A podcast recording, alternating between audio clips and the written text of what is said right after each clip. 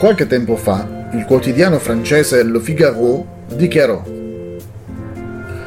I genitori vengono presi per idioti. Perché questa dichiarazione?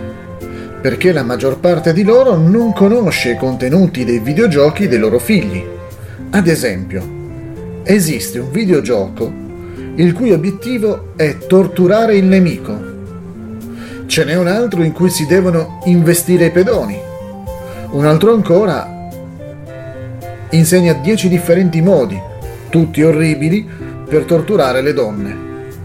L'articolo del Figaro incoraggia i genitori a fare un'ispezione dettagliata dei giochi dei loro figli per scoprire la barbarie nascosta, purtroppo spesso presente. Il giornale diceva, comprare a occhi chiusi quello che chiedono i giovani sta diventando sempre più pericoloso Inoltre è stata sollevata questa domanda.